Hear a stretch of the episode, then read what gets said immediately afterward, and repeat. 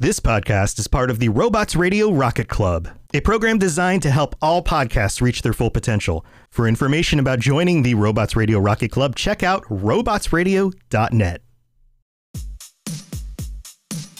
Welcome to the Pixel People podcast, where we go beyond the quest lines to discover the backstories and motivations of our favorite video game NPCs to better understand them and ourselves. I'm Amelia, also known as FyreWriter, and each episode I'm chatting with a special guest about a character they find particularly interesting. Since we're taking a close look at how these characters impact the story, please be aware that spoilers are likely. I hope you enjoy the conversation.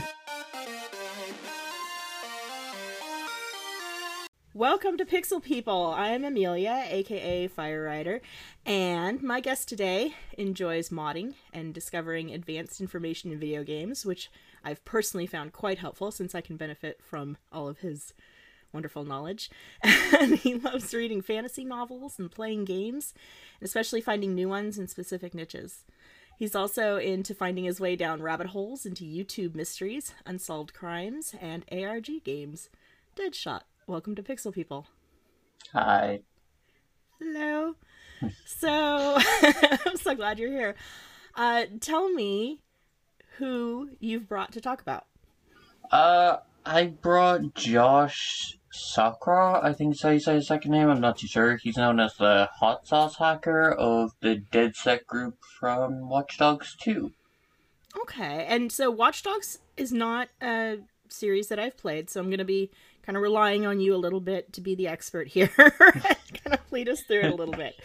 So, for other people like me who are not as familiar with with this series. Um, can you tell me kind of a little bit about the plot? And you don't have to worry about spoilers or anything.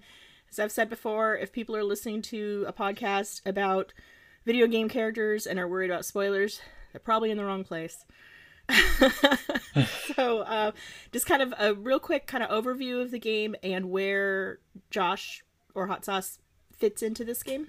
So, the main premise of the Watch Dogs world is that technology is run by corporations. So there's a in Watch Dogs 2 specifically there's a corporation called mm. Blume. In Watch Dogs 1 it's CTOS and then in Watch Dogs 3 or Legion the new one it is a different system that I'm not too familiar with because I'm only playing through it currently. Uh, okay. But in Watch Dogs 2, it's companies using data that they are extracting from your devices, not only your phones, but like they can control your cars. They can. There are health companies that bill you based on if you've ordered food this week, kind of a dystopian universe. And you say dystopian de- universe, that sounds like uh, kind it's of what we got modern, going on yeah. right now. like, well, that sounds a little it's, familiar. it's set in uh, San Francisco, which is kind of interesting because there's the whole Silicon Valley in modern times is seen as mm-hmm. the tech industry. So sure. everything runs through Silicon Valley. This game is set in Silicon Valley. Um, Interesting. And DedSec is in this game they are not a fully formed group. They are similar to Anonymous. People join and it's mm, full of okay. hackers. But there's one group, and it's the group you play as. You play as Marcus, a mobile hacker, as they're called. Mm-hmm. He's not your run of the mill, stay at home type of hacker. He hacks from his phone, he brings a laptop with him, and he's known for infiltration and exploitation of exploits. And each member of the DedSec community that you are a part of mm-hmm. has a specialization. So you have Sitara, who's artsy and a coding genius. You mm-hmm. have Horatio, who later in the game passes during a mission, but he's your information wheel. If you want to know about people breaking into a game, which is the online aspect of it, or what other hacktivists are doing, he's your man. You have Wrench, who is a person who wears a mask all the time and is known for blowing stuff up. They thought he was a cop at first, and then he made a pipe bomb, and then they realized he's just too crazy to be a cop. And then you have Josh, the person who I want to talk about. Yeah. Josh has Asperger's syndrome, which is a form of higher functioning autism that I possess. And it is often seen as, or portrayed as, in TV shows and movies as uh, the sociopathic disorder, which is like people are super smart with it and are geniuses, but they just lack empathy and lack understanding, which isn't completely true. Right. Um, and Josh I is think a a good. I think a good example of that that a lot of people will like recognize is uh Sheldon on Big Bang Theory. I think he's um I don't know if you've watched that at all. yeah, yeah. Um yeah, that, I think that's kind of the the stereotype yeah, of somebody um, with um that particular uh presentation of autism, I guess is a good way to put it. Another very good one that I've seen people use is Reid from uh, Criminal Minds. He's like Uh, a super. that. Okay. He's like the super genius of the group, and Mm, yeah. from personal experience with like my interest in crime shows and drama shows and whatnot, autism is seen in two ways. Either it's this superhuman ability where people with autism Mhm. are like super amazing and can do everything, or it's people who are babying people with autism and kind of Mm, seeing them as, oh, but you've autism, you can't do much, which is seen a lot in our society today. yes. Josh is a absolutely. good example of it in game. Okay. You learn Horatio around the hacker space. There are multiple hacker spaces around the game, and as you unlock further into the game, you unlock more. But the first one that you go into, Horatio left audio files around every single area, and each person has an audio file. Mhm. Now, in this universe, every person, from the time they are born to the time that they die, is monitored, and they have what's known as a CTOS profile.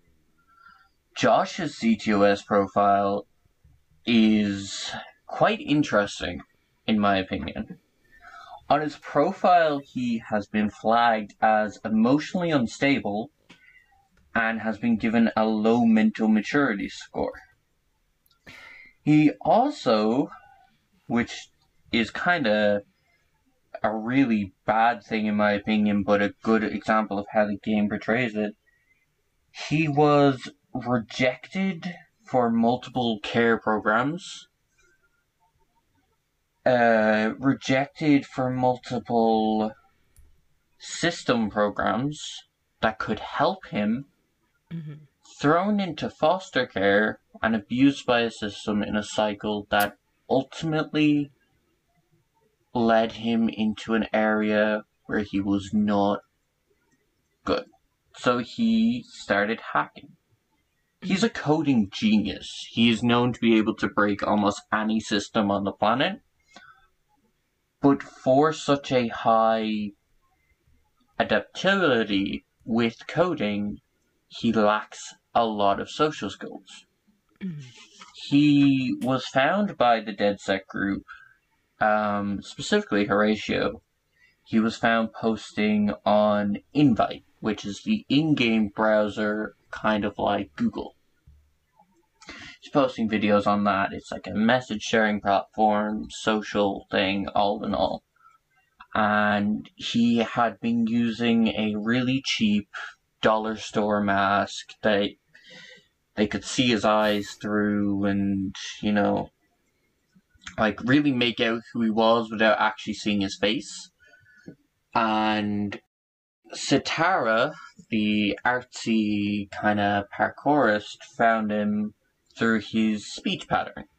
Because a Mm. thing with autistic people, um, our brains do not process the same as a neurotypical person, which is someone who doesn't have a condition of neurodivergency, which is ADHD, autism, and a few other conditions. Yeah. Um, a lot of autistic people, whether they are high functioning autism or low functioning autism, have a recognizable speech pattern that they develop over years. That's referred to as prosody, I believe. Is that I think so. I've heard the that- I term think- before. Yeah, I think that's what it's that you you can you can identify that, and and I think you can also like kind of because the the in the work I do, uh, I work with a lot of speech language pathologists, and um, that's something that comes up. You know, um, SLPs work with uh, people with autism, and uh, a lot of information for the SLPs who work for those people is centered around like uh, working with them on their prosody to have help them have a more uh, I don't normal is not the right word. That's a terrible word. Um, a more common, I guess? Socialized. socialized. Thank you. That's a word I- perfect word. Socialized is perfect. A more socialized speech pattern. Um, I was uh, bullied for many years over my old speech thing. Uh, mainly Mhm. talking too fast, which, mm, mm, being mhm. Irish and having autism and ADHD, I learned to speak pretty fast, and I slow my speech down naturally now to about 60% of what I used to talk to. But I also do a thing called vocal mimicking, which Mm, a lot yep. of autistic people do. And Definitely, it's yeah. why now I project a lot of like my Irish accent and whatnot. But if you talk to any Irish person, I don't have an accent, and I'm what my mother would say Americanized because of the Oh, colloquialism terms I use and whatnot. interesting. Like uh, over here, we call them petrol stations, but I'll call them a gas station and stuff like that. Uh-huh. okay, um, yeah, yeah. And that's just from hanging out with Americans uh, and whatnot for so long. But in I know I know plenty of Americans who hang out with people from the UK and have picked it up in the other direction. Yeah. but even like I remember I've been talking to American friends in the past when I used to try and hide my Irish accent a lot. And then I'd switch over to British people and they'd be like, Oh, are you from Boston or something? You sound like American Irish and I'm like, Oh no, I'm Irish. But I've just been hanging around these people and then I'd pick up like a British accent and whatnot. And That's it's really uh, interesting. it's a defense mechanism that a lot of autistic people Yeah. learn. Yeah. That makes a lot of sense. So I know I know that we've talked about it before. Um one of my kids uh has autism. Um I, I think that it seems to present in a way very similar to how yours does. And when I was reading up on the character, you know, because I haven't played the game, I was, you know, reading through the wiki and and uh, one of the things on there was the file that you're talking about and it was really interesting to read that because it felt very familiar to me um just you know in my experiences uh with my kid. And um he, like it, it talks about how he has a black and white way of seeing things fair and unfair. And I, I love what they said after this. It says which means he can be refreshing and often hilarious. And i kind of love that because um you know um, my kiddo also has a very black and white way of saying things. And that's something, you know, that I kind of have to adjust to and remember when I'm talking to him because, um, you know, he's he's older now, but when he was younger, uh, we misunderstood each other a lot um, because I'd use like a, um, you know, a, a, a, some slang or or, or a Turn of phrase. Yeah, yeah, or, you know, or I'll- be sarcastic or ironic or something like that, and it just you know right over his head, and um, you know, so I had to be more careful. You know, like I couldn't tell him, yeah, we'll be leaving in just a second, because I'm- that, I'm like that a lot. Um, my partner, that that's a really good way for me to set up. You know, are we leaving yet? Are we leaving yet? Are we leaving yet? It's like no, no. my uh, my partner currently has a Mhm. tendency to, when they're like playfully joking with me, tell me to fuck off or something, or Oh no. like they'll jokingly like tell me to shut the fuck up when I'm like flirting with them or something, and I have to kind of keep reminding myself like they don't mean literally. Yes. They don't mean Yes. literally. I I do it a lot as well because Yeah. As you know from hanging out with me, I'm a very like sarcastic, joking individual, but I wasn't always like that. I used to take Yeah. things quite literally, Yeah. and it it's difficult to learn otherwise because I'm constantly fighting instincts of when someone tells me something that I know in my brain from processing to be sarcasm. There's another side of my brain that's just going, no, they mean literally and Yeah. it's difficult to differentiate. Definitely, definitely.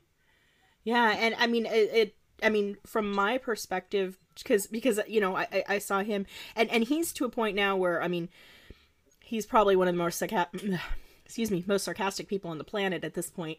Um, but he and he also has a fantastic sense of humor. So I I loved that it said you know that he could be refreshing and hilarious because that totally describes my kiddo. You know, I mean he is hilarious. As as I watch him, um, you know over the years learning and and adapting it reminds me almost of learning another language um and when, what you're describing with somebody says something and it's like you have to have that moment of translation it sounds like you know a- and as as somebody who has learned another language that's that's kind of, you know i'm Yeah. I, I don't I don't have autism. I don't know what that feels like. But I do know what it feels like to hear something in another language and have to take a moment because I'm not fluent to process it and change it into English. You know, and and even then, even then, it's never a perfect translation, is it? no. you know there, there's nuance in a language that somebody who's just learning it is going to miss and I, I think that i mean you can confirm is that a is that a reasonable analogy It is. Another kind of simpler analogy would be computer code. Um, that's a fair, yeah. computer can only think in one format. You tell it what to do, it outputs a string of commands. You can't like put slang into a computer and expect it to come out. Um, one of the coping mechanisms that I learned around that was swearing a lot, which I used to do a lot more. I've toned back a lot, but as you know, it's still quite bad. Um, Uh, you've you've talked to me. I i, I don't even have that as a coping coping mechanism. But just sort of open my mouth and that's what comes out. But one of the things that I had to learn quite early on, especially in school, is I can't be blunt with someone, especially Mm, if they don't yes. understand my form that my autism takes. I've talked to people in the past and they've mentioned something to me, and no filter or anything is the best way to describe it. I've just gone, well, do it, or, well, this is the way that I do it. And a lot of people see that as rude or bad. It's like, oh, Yeah. well, why are you trying to tell me that? Like, that's just bad. Me, in my brain, it's literally, well, that's the best option. It's not like I processed. yeah And, uh, yeah I- that's uh that that's something that and and today even like you know after all that's something that's still a major challenge for him and there's a lot of times where the conversation you know he'll say something and it's like i have to take just a moment and be like i need to do a tone check with you really quick because right now it kind of sounds like you're mad at me and i i need to know if you are. Uh, you know and if you're not can we can we adjust the tone a little bit? Because uh you know i'll take the time to check with you but other people won't. So I, I'm doing that with my partner a lot, especially Yeah, yeah. even just me doing it to them. It's like, you seem mad at me, but Mm-hmm. is it me or are you just like mad in general? And it's Right, something right. that I used to never be able to do when I was younger. I used to just take it, oh, everyone's mad at you, and just take it as like a blunt hit.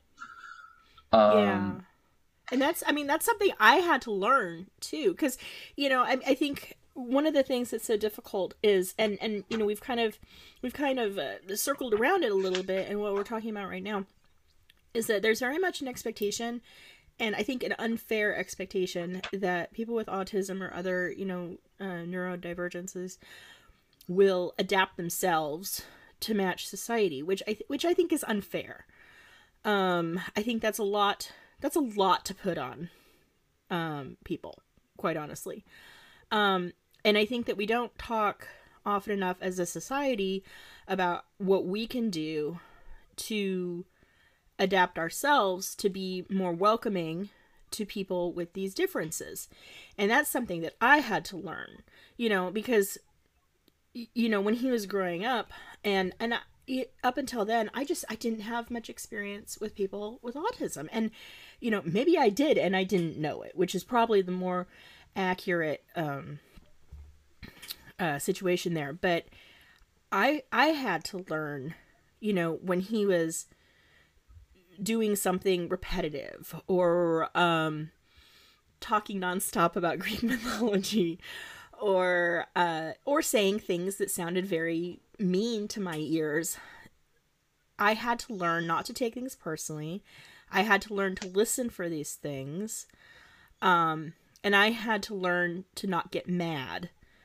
Um, and to have those uh, that that understanding, you know, that he was processing things in a different way than I was. Um, yeah. So I mean, there's there's there was a lot of learning on my end too.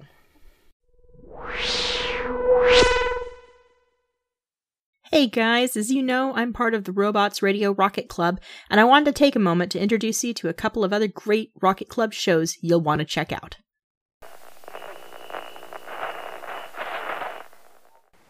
Greetings, members. We welcome you to our little enclave.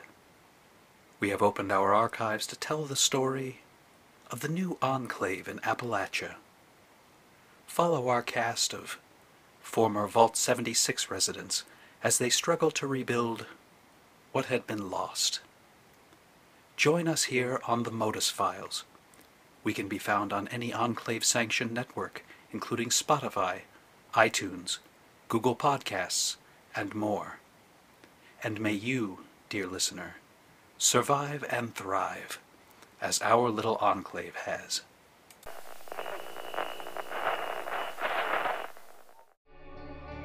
Long gone are the days where people sing about West Virginia as almost heaven. After nuclear war and disease, it's far from heaven now. Far From Heaven, a Fallout 76 story podcast, is a tale of survival, conflict, and hope set in the Fallout 76 game world. Join our survivors on their journey to reach that almost heaven once more. Available on Spotify, Apple Podcasts, Amazon, and many other great podcasting apps. Far From Heaven, a Fallout 76 story, available now um, one of the things you mentioned, like constantly doing things like uh, repetitive or mm-hmm. talking. I yeah have learned. Uh, there's a form uh, that a lot of autistic children take called masking, and it's mm. taking something like a simulation toy, uh, fidget spinners, uh, mm-hmm. cubes, and whatnot. Yeah and translating that into something in an everyday tone. So I do a trick with my fingers where I bounce my hand. It's actually a trick to teach and see do people with neurodivergency. It's one of the kind of beginner tests that they do, and it's where like you take your thumb and you bounce it off your pinky to your middle to your ring to your index, and you have to do that mm. repetitively multiple times without looking at it while maintaining a conversation with someone. Because um, a neurotypical mind will be constantly focusing on that pattern and getting distracted, whereas a neurodivergent mind will see the pattern already and just do it subconsciously. And so, so of course, right, right this minute, I'm of course trying it because I want to see. and yeah, I totally see what you mean. I have to actually think about it to do it. Yeah. So I'm going to stop doing it because I want to be able to listen to what you're saying and not focus on fiddling with my fingers. Another interesting thing with uh, kind of like on the flip side of it, I've met a lot of uh, neurotypical people who can listen to something and completely write a different thing. So, um, we've like a writing I wish I uh, group, Mhm. and they can have a conversation and write something completely different, like write a story and just talk to someone. The way my brain processes it is if I'm hearing it, I'm typing it or I'm writing it. Yeah. Even if it has nothing relevant to do with the work that I'm doing. So Now, I I do that. I can't listen to music with words while I write because it's too distracting, and I will focus on the words and I will type the words. I learned I learned that about myself a long time ago. Yeah. I do that. one of the um, things that I love about Josh as well is his first hack that he done in the game that was showing was called the home exploit, which is H U A M, and it's an inbuilt smart homes that have like these smart robots and whatnot who are like maids and whatnot. But there was like a local house that was when he was in like foster care and whatnot. And he learned that the robots have one major exploit called the home hack. And so he spread it. He hacked into a bunch of homes networks and spread it. And it showed the vulnerability that the company are willing to give out these products with this vulnerability. And like the first time you ever boot up Watch Dogs 2, it tells you like these companies control your lives from monitoring your child with your baby toys to controlling your cars. Hmm. Like they have complete autonomous control over your life. And a lot of people in modern day hacking spaces are seen as bad people because it's seen as oh you're hacking you're Right.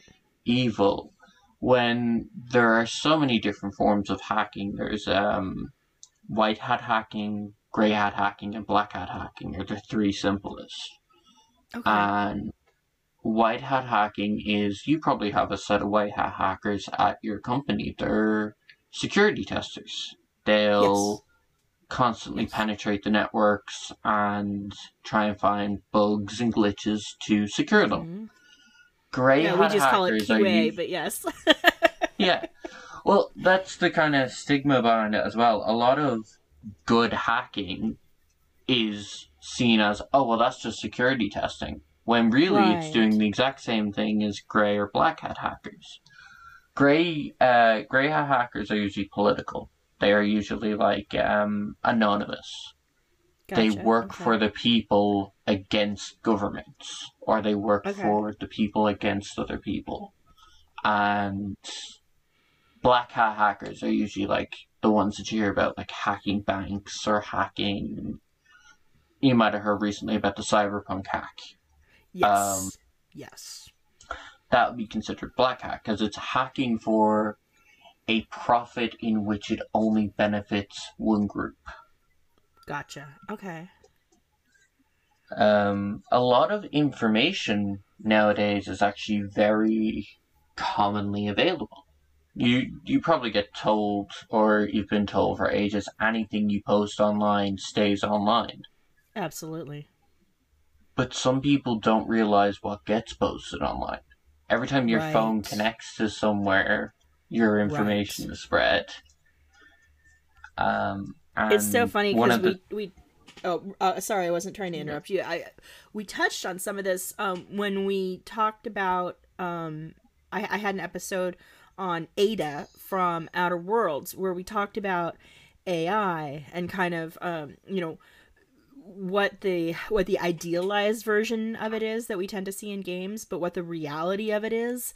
And the how uh, the main goal of it, the main use for it right now, is to collect data to sell you stuff. yeah, So it's like it's it's interesting. It, it, it's interesting to me that um, you know this is. It sounds like in this game they've latched onto that um, idea pretty well. And uh, would you say that the game is kind of presenting it as sort of a warning? Definitely, yeah. The game is a part of a bigger expanded universe. Um, Mhm. This was only found out when Watch Dogs 2 was released, funnily enough.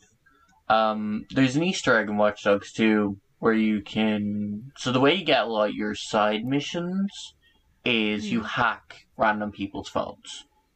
And you can get, like, um, a virus, or you can get, Mhm. like, someone's in town or something. And one of the people is Aiden Pearce Mm-hmm. and he is the hacker from the first game. And interestingly enough, is he does not run with DedSec in the first game. He runs with another hacker called Bad Boy, who's Clara. Who one thing that I love about this games is they show representation of both male and female hackers.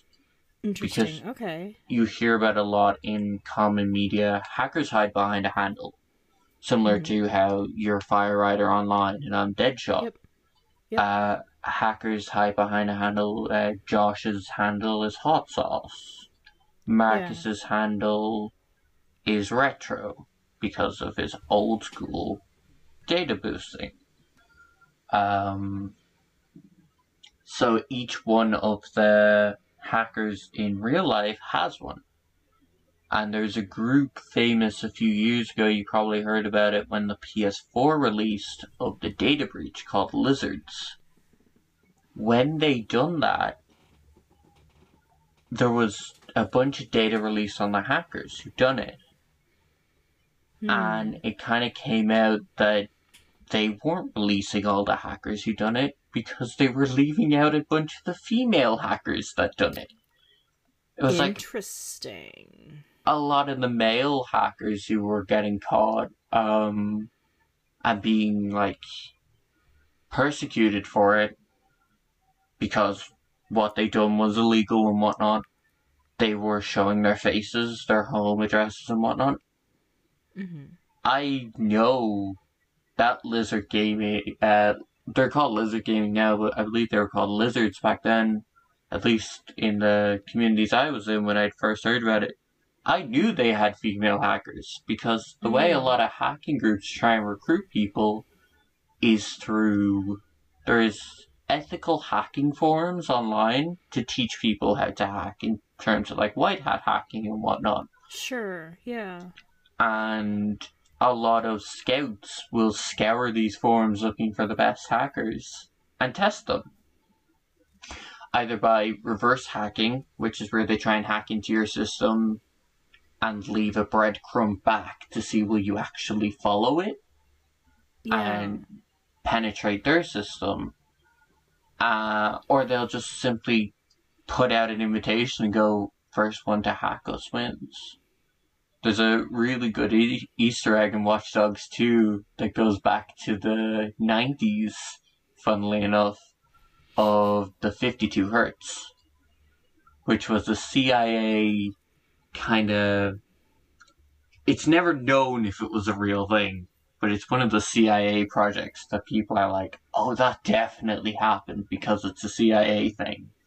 But during the 90s, when hacking and internet control were massive, apparently Yeah. the CIA released a challenge called the 52 Hertz.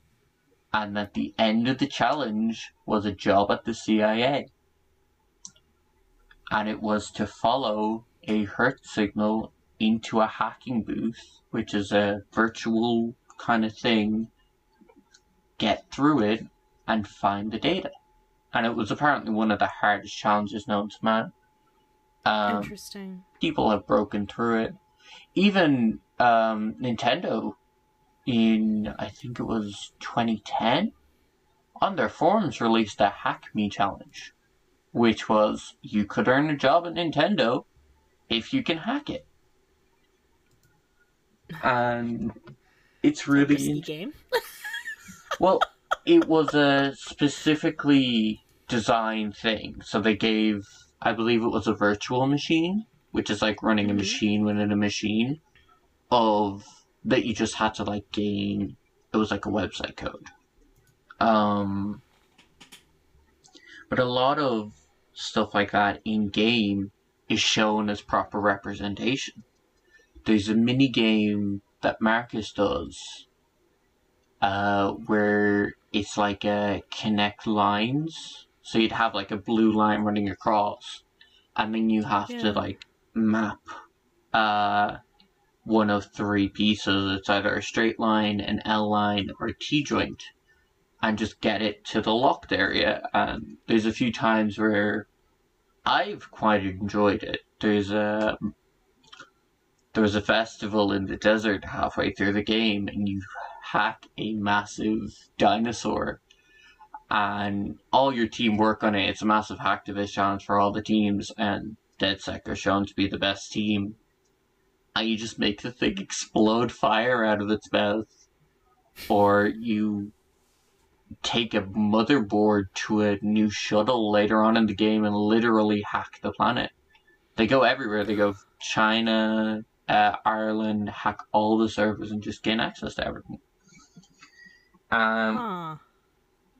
a lot of that is shown how easy it is in our modern day to do that.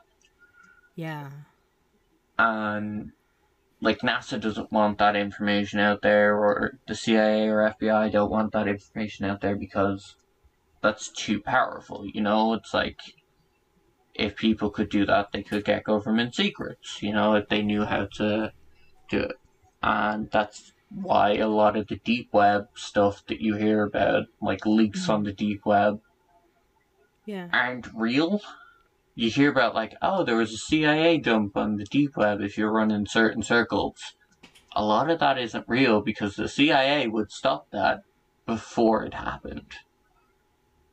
Because that's something that is like serious, you know? Yeah. Um, there's one point in the actual game with Josh that I think shows how he processes his Asperger's and how he processes his condition best. And it's in one of the Mhm. DLC. Okay. In in this DLC, you're working with uh, a rival hacking group called Prime Eight, and they pop up throughout the game in pieces and bits and whatnot. And one of the things that you see in it is towards the end, the DLC is all about biometrics and biotech allowing people with like prosthetic arms and prosthetic legs actual full mobilitized control. But it's also oh. about showing people with neurodivergency or sensitivity or tone issues that they could change through rewiring and whatnot. And Josh Oh, wow. and Josh at one point says, because Marcus, the main character, says that's fucked. He goes like, "That's fucked. Why would anyone go through that?" Mm. And Josh goes, he just kind of says, and this is what really kind of hit it for me and kind of made me realize this is why I love this game. Uh, Josh went that he didn't ask for his autism. Mm. He didn't want to be autistic. He didn't want to go through the struggles with it every day. But it's Yeah. his, and it's not a superpower. It's not a gift. I've seen tons of people online, influencers and stuff, go, Oh, you've the gift of autism or you've the gift of ADHD, use it. It's not that, that much is such a, a common. I oh my, I'm sorry. I'm having a moment over here because this is stuff that I heard so much. Try not to fall apart. This is stuff. this is stuff I heard so much when he was growing up. You know, and it was it was so frustrating because um I'm sure it was very frustrating from his perspective too because there's this there's this push and pull between quote unquote fixing it which I I cringe to say that and and and it you know what am I trying to say and um embracing it you know and and, and you know, and, and what you're saying about, you know, it's a gift, da da da da da da. But it's like both of those aspects are problematic in different ways. And I was constantly being hammered from both sides with both both of these ideas. And it you know and and again keeping in mind that I'm not speaking as someone who has autism. I'm speaking as someone who raised a child with autism. And I'm you know, I'm very aware of the differences there.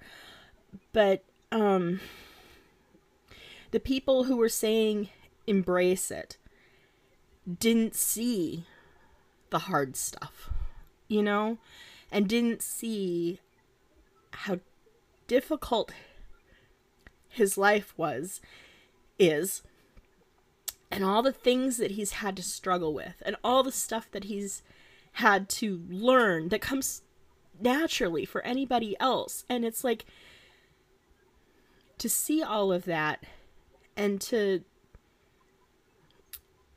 speaking as a parent, it's so, so hard to see your kids struggle and not be able to do anything about it. On the other hand, the idea of fixing it implies that he's broken, and that's not fair either. This is just who he is, you know? And I don't want to I want his life to be easier, but I don't want to fundamentally change who he is. You know what I mean? And that's such a it, it's so hard when two opposing things are true at the same time to try to tease out those ideas and um find some way to live with both of them in a way that he can have a happy and good life in in a world that is not made for him and in a world that won't take the time to understand what he needs or to respect what he needs um. Yeah. another thing that um I've seen t- uh, so often being on a lot of social medias is a lot of people who say it's a gift of autism and stuff like that are talking about higher functioning yes. children who can 100% 100% because I didn't. I grew. I grew up in a small town, and when I say small, like two thousand people at max. Mm-hmm. The first autistic child that I met that I could kind of look at and go, "Yeah, they're autistic," was a friend of my mother's son, and he was on the lower end of the spectrum. Yeah and he struggled a lot with even just communicating. But Absolutely. I had a way of getting through to him.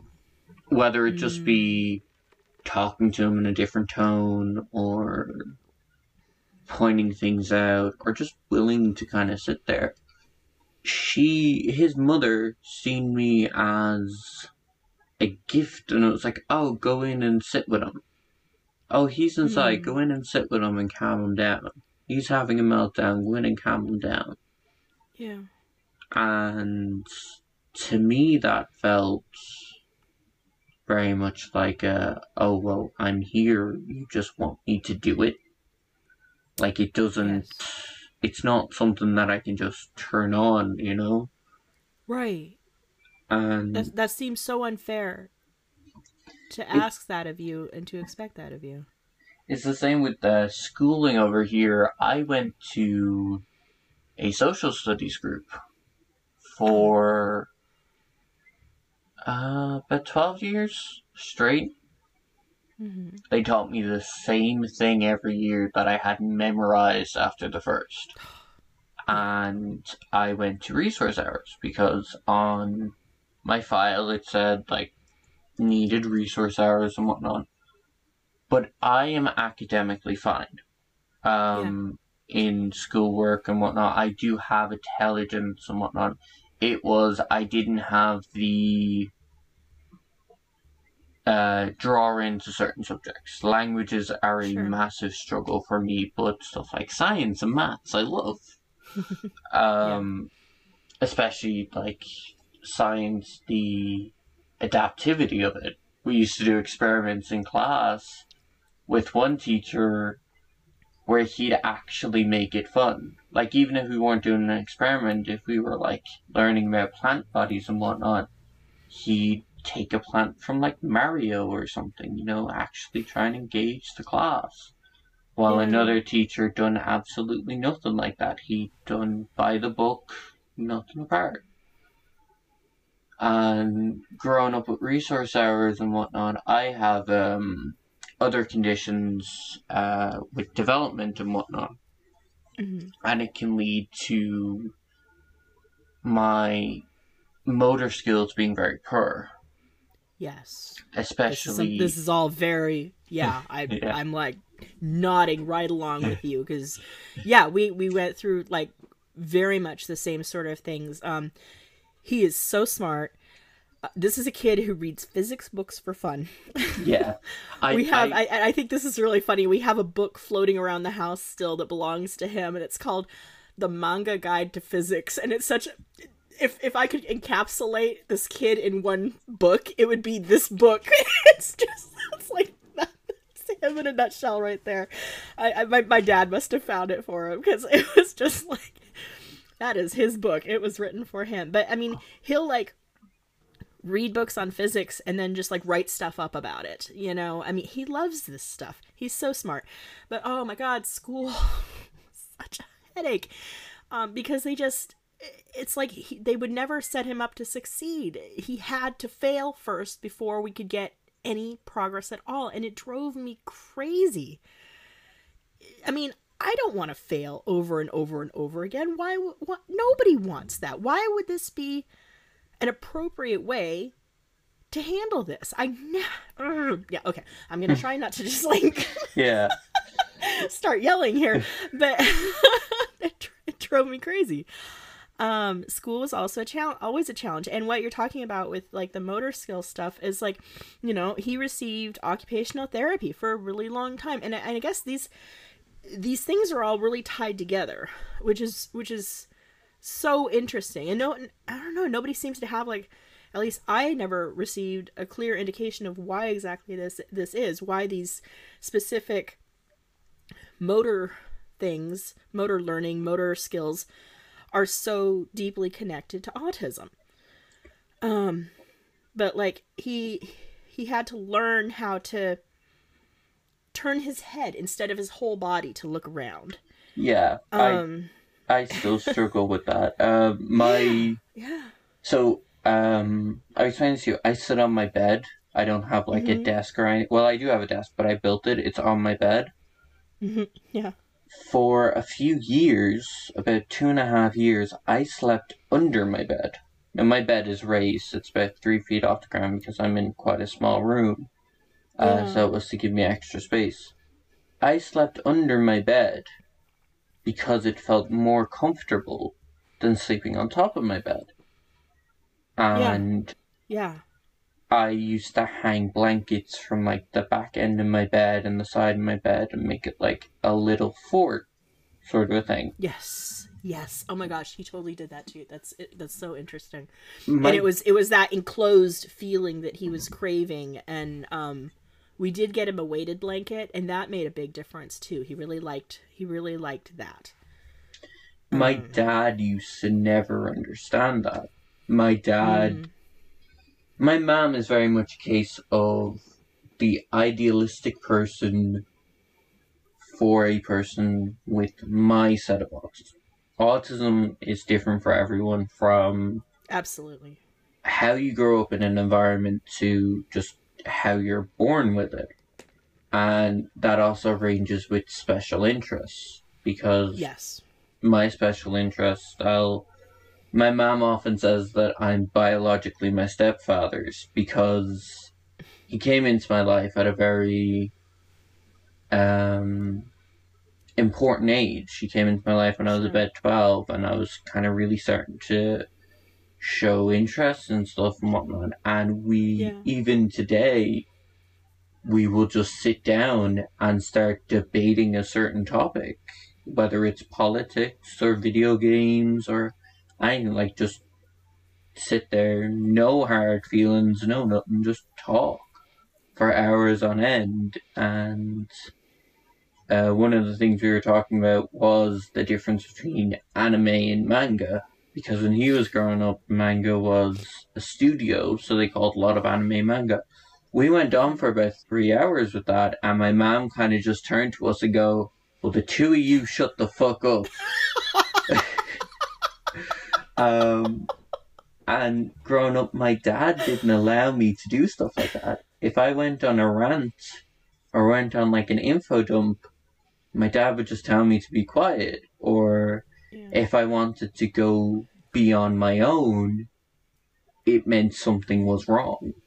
Yeah. So I'd have to be with people, and especially new environments in which I'm not used to the people around me yeah. is really stressful for me. And he used to just make me do it. He'd force me to do it. And that that I'm like having this number one, this is so familiar and it's making me angry on your behalf because Yeah. yeah, we had to deal with he was in like, you know, like a daycare kind of setting for part of after school cuz I was working and I used to get so many phone calls from them and and they would do things like suspend him because he wasn't participating in these and yeah, I'm mad just thinking about it. Um and I told them over and over and over again, you know, it's like he's not he's not a joiner. He's never going to be a joiner. Stop putting this pressure on him. This is so unfair.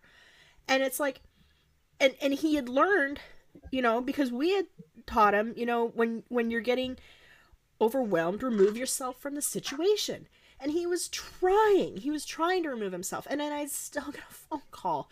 And it's like a, a he's doing of exactly the right thing so he doesn't melt down and you're punishing him for it. And oh i would oh mm, okay. Mm. i'm gonna take a moment to not throw a fit. Um but like what you're what you're talking about though too also uh the relationship with uh you and uh you said it was your it was your dad my dad is the one who used to be very bad with it, and my stepfather is the one who was good with. your stepfather. It it reminds me very much of the relationship between my kiddo and my dad. Um, they are very similar, and um, it's like a perpetual motion machine. If you put the two of them in the same Yeah. room, and it's like, and I mean, I, I'm so happy that that he has someone who can listen to him in that way because as much as I want to, it's very exhausting. Oh I yeah, love, I love him so much, but it is so exhausting, and and but it's also very exhausting to talk to my father, and and there are times, and you know he's never been diagnosed. He's seventy years old, but I I have some suspicions there, and um you know he'll he'll start talking. My dad will start talking about one of his special interests, and I'll just kind of have to put the phone on speaker, and just you know, listen while I'm doing something else, which My- is which is fine. I love my dad. It's my put mom the two of them learned. together. My mom learned a trick that my stepfather encompasses sometimes as well, and I know they're doing it, but it doesn't make me feel bad that they're doing it. Mhm. My mom will kind of just nod and smile while she's scrolling through, like she has games on her phone and whatnot, or she's working. and I know she's not really listening. Like if I, I know if I go and ask her about it, called out right now. but it's like I know that she's allowing me to do it to get it out of my system because if I didn't do it, I would just perpetually go down. That's why I love like YouTube dark holes, as they're called, Sure. which is like rabbit holes that just go on and on and on and on because yeah. similar to how uh, me and Vic from uh, Here Talk, Uh huh. I, we will literally, me and Vic have been sitting in another server we're in, and multiple people have joined, muted themselves just to hear me and Vic ramble to each other. I love it. I love it. because And me and so Vic will great. just keep you know, going that, that's off. so wonderful that that uh you know people do and, and then that's something you know i want to say and, and you know i'm not i can't speak for your mom obviously i don't know your mom but i can tell you that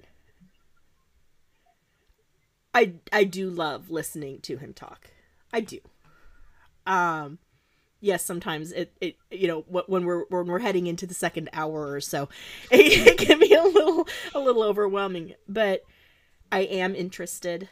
I do want to know his thoughts. Um they are often very clever thoughts. Um he has a lot of insight into things that i would not find or i would miss. I learn a lot from him.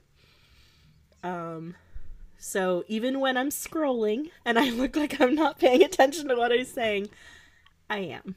I am listening. a, a way someone described it to me was your brain is knowingly filtering out non-adjacent words. So it's Yeah. like while you're scrolling or something, the main part of your brain is focused on scrolling.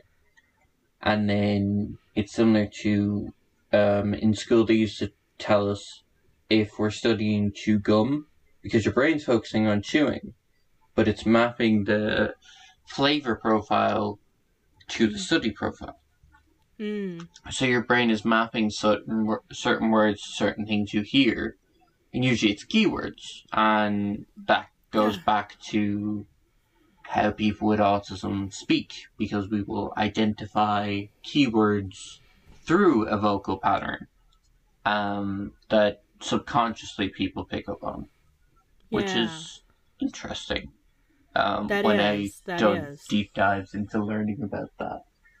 Um, and that makes a lot of sense and it kind of it makes sense so so i don't have autism but i do have adhd and we were actually just talking about this during a stream last night i can't remember if you were still there or not and we were talking about um how when i'm watching a movie or watching tv i always have like my phone open or something and it's i'm doing the same thing that i do if i'm listening to him which is i'm paying attention to the movie or the or the show or whatever you know i don't watch a lot but when i do but i'm also kind of i don't know engaging that other part of my brain that would go stir crazy if i wasn't and, One of the uh, things I get told all the time, and this especially with stream, I had someone come into me while I was playing Hades one time, Yeah. and it was pretty like dull stream because I don't stream a lot, so I don't get a lot of people in it. He came in and he's like, "Why are you playing music? Are you not interacting with people and whatnot?" And I was like, "Oh, I will hyper focus for like thirty minutes and zone out." So the music is there to help me keep focus and not ignore stream chat. yeah yeah And having that thing, like, I done that all the time. I still do that with my phone and whatnot. And sometimes I feel bad um, having like a long distance relationship like I do. There's not much in the way that we can do for like date nights and whatnot. So often we'll watch movies. Um, hmm most of the movies I'll be sitting on my phone and I'll miss tiny details that my partner picks up on. Um, my partner will ask me about them and I kind of have to do a rewind process in my brain and try and go, wait, where was that in the movie? Did I actually see that or was I missing it? that sounds familiar They know about my conditions and whatnot, but it has very much been a learning experience for them. For Which I'm yeah Happy to teach about, you know? to be fair that's kind of any relationship Yeah. you know, kind of understanding the other person's quirks and getting to know them and and you know figuring What- them out. One of the prime things that they didn't really account for is they love My Hero Academia. I have quite literally only started the show not too long ago. Yeah. I info dumped about a bunch of things, and they just kind of gave me a blank stare and went, "Okay then." like they've been reading the manga and watching the show constantly Yeah. for months, and I'm just sitting there info dumping on them and saying how I picked up on like this small characteristic of this one frame in this one episode. Oh, that's awesome. I see. I got to get you talking to uh, my youngest because, whew, My Hero Academia. Oh, we've had. Oh, do I there- hear about that? there- there's a reason anime chat exists in the Discord. there is. There is. There is. It was you, all, y'all took over the general, and I was like, let's just move that to its own. Okay, you clearly, you clearly all need that. I'm very, I'm glad I came up with that. It's definitely been a good, uh, Yeah. lots of good stuff. Uh, It's like I, I don't really know a lot about it, but I scroll through it periodically just to kind of I do that. just out I'm of not. curiosity, you know. I'm, I'm not a big anime fan. I have certain comfort shows, which is where I was kind of looping this around to with like Yeah. comfort items. And Yeah. one of the things that I like is Josh has a comfort item in game. I Not love only- that. Not only does he have an outfit that he's always in, like sometimes other Uh-huh. characters can slightly change their outfits. Like Sitara often wears sweaters that can change in different scenes and whatnot. Josh is Uh-huh. always seen in a green hoodie, his black or like dark blue top, his gray bottoms, his black and white sneakers, and a key. There is a key Yeah, I'm around looking his at neck. the picture right now on the wiki. There, yeah. that key no one knows what it opens. But in Hmm. certain frames in the game, he's seen grabbing it. And one of the frames that he's seen grabbing it in is Horatio's death when they're going to his funeral.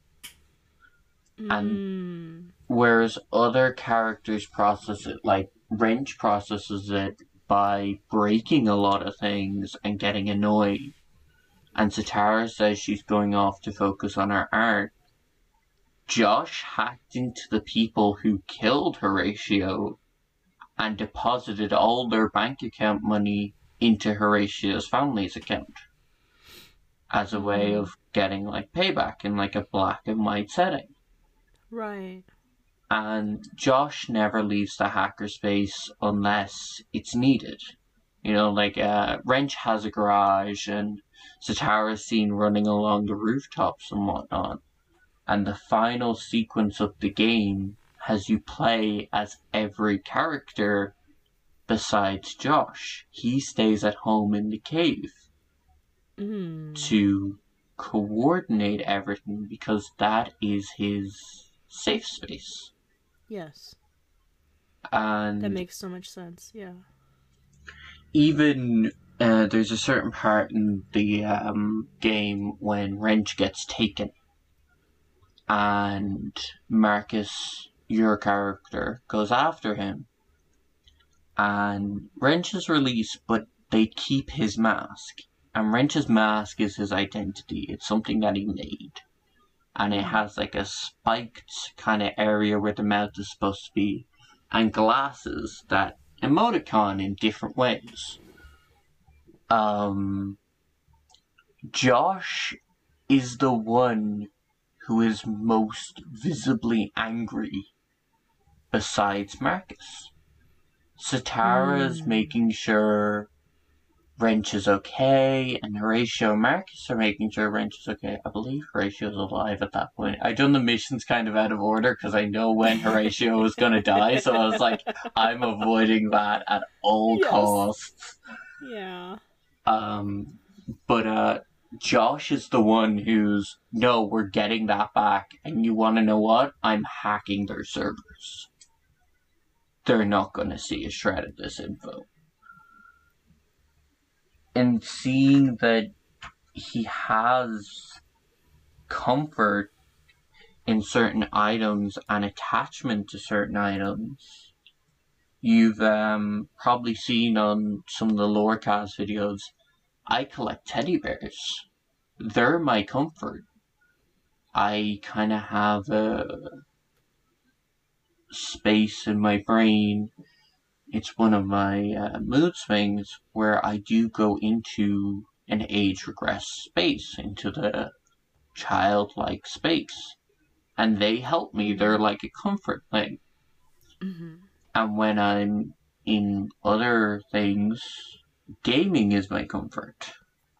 Yeah. I've come home from school when I used to go and didn't do homework, didn't dive onto that or anything. First thing I was was open on the video games. Because that was my comfort. I um I was on the phone to my partner while I was out today, uh, which is rare for me to go out, but I was describing overstimulation to them. Mm-hmm. And one of the things that I've noticed in the past while about how I process things is I see the world like it's a video game. I- Interesting.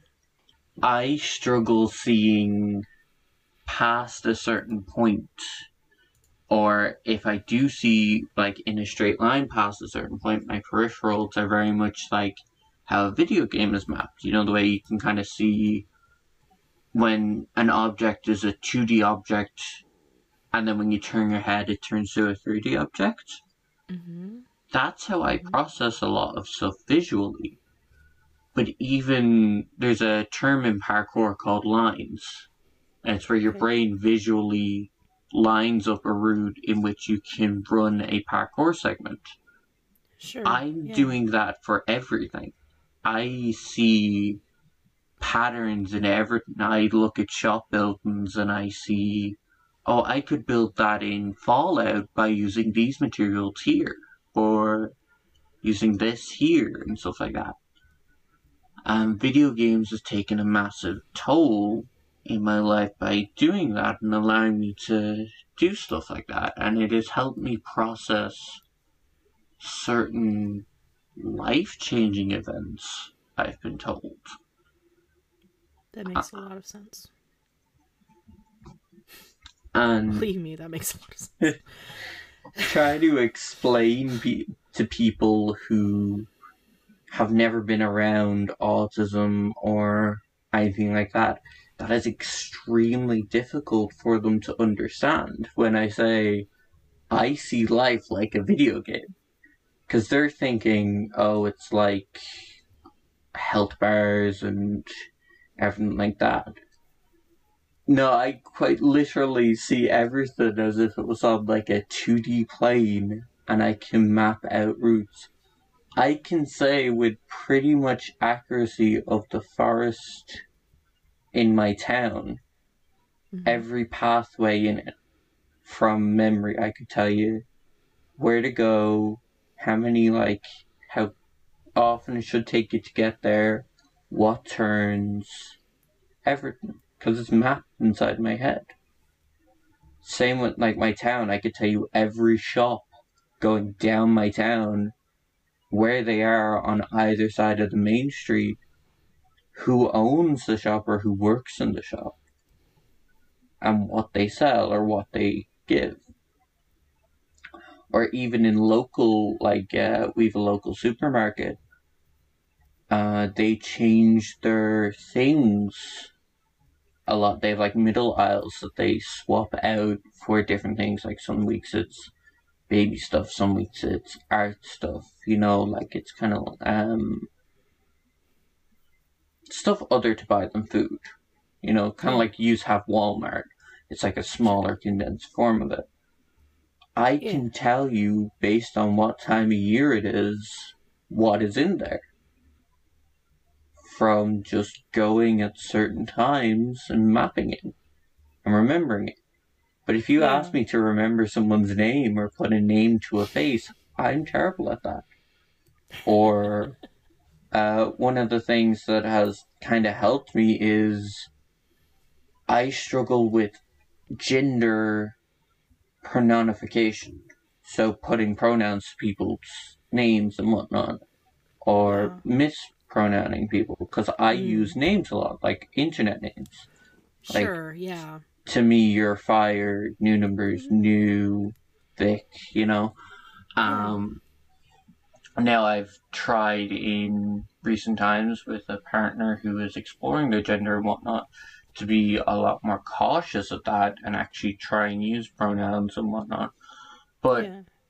I've had people tell me they're like put enough trust in me to tell me their dead name and I honestly can't remember it because it didn't slot in my head as oh that's what you used to be called it's oh no you're called this Yeah, yeah, and yeah. that's one of the things in uh, I have a buddy of mine who's in our D&D group who's also autistic Asperger's the same as mine hmm I've talked to him about this stuff and he sees the world in a completely different light.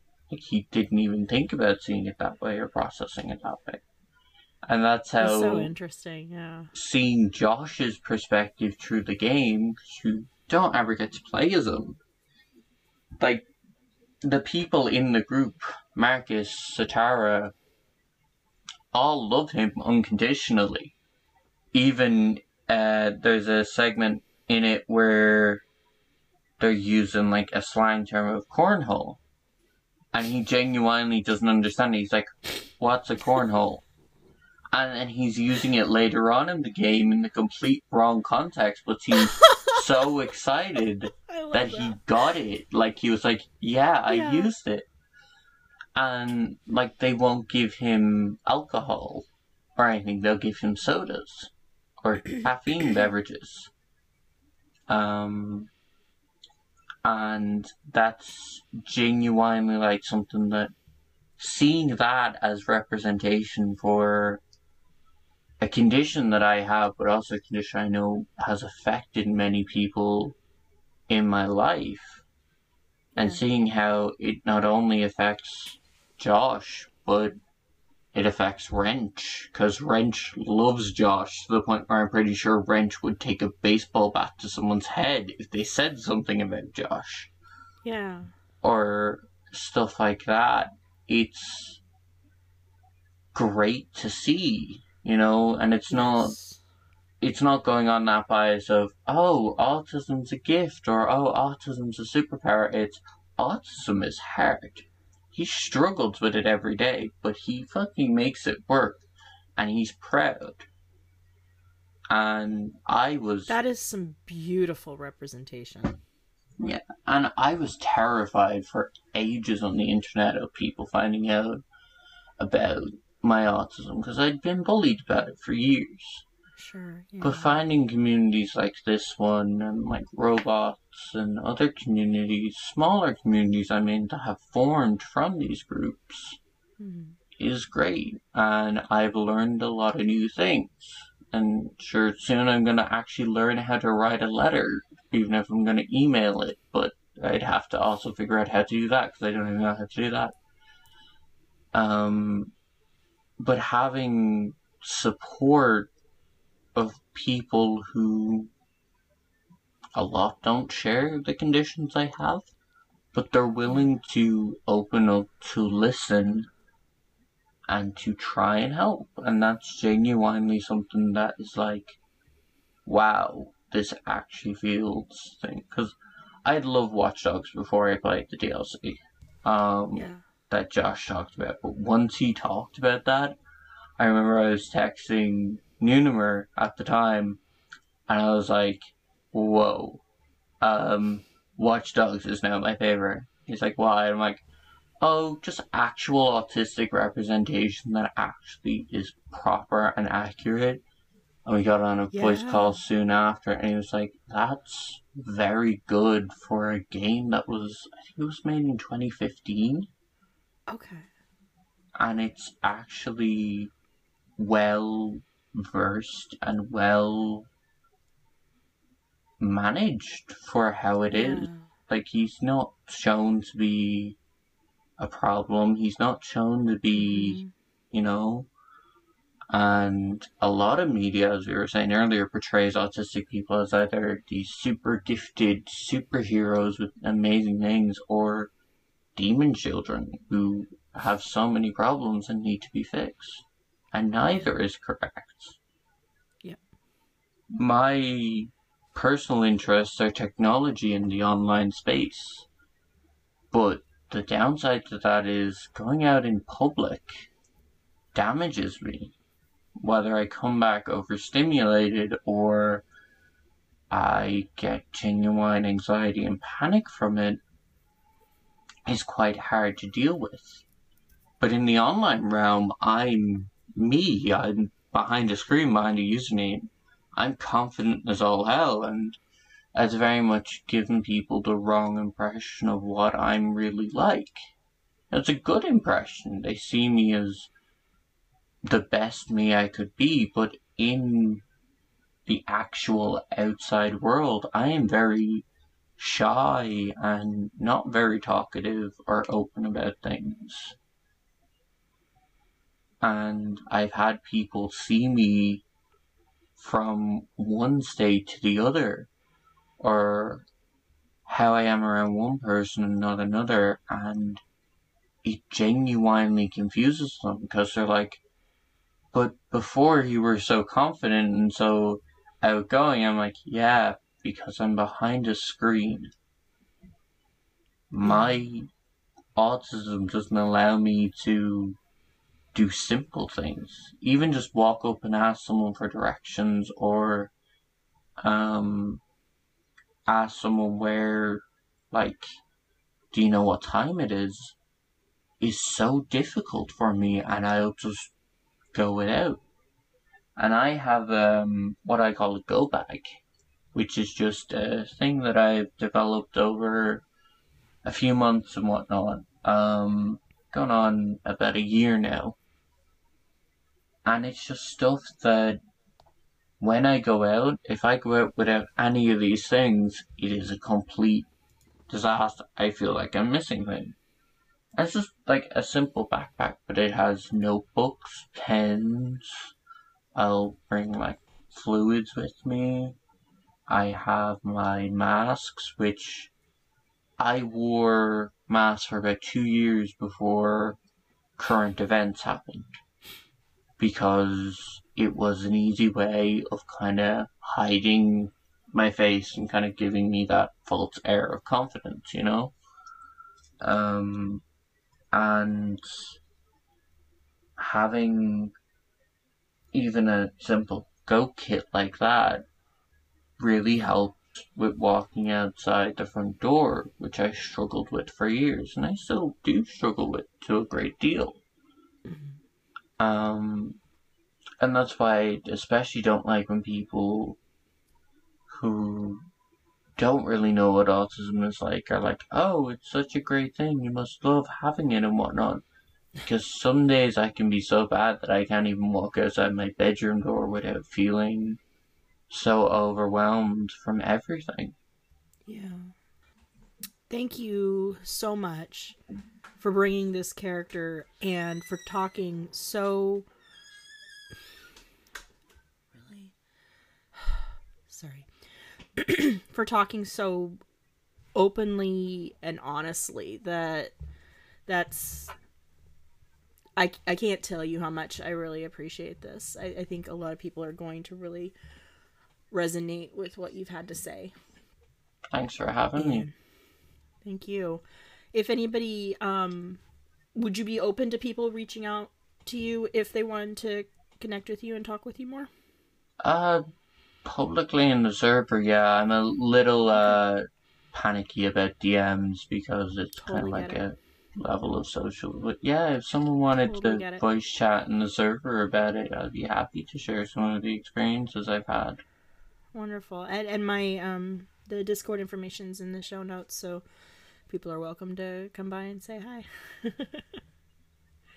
well, thank you again. Thanks for listening to the Pixel People podcast. Check out the show notes for links to the game and characters discussed and to connect with me and my guest.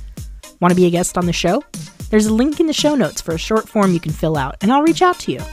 Our theme music was by Elias Ali and Andy Brookes. You can follow the show on Twitter at Pixel People Pod and keep up with FyreWriter on Twitter, Twitch, and Discord. Be sure to subscribe and leave a review wherever you listen to podcasts. See you next time!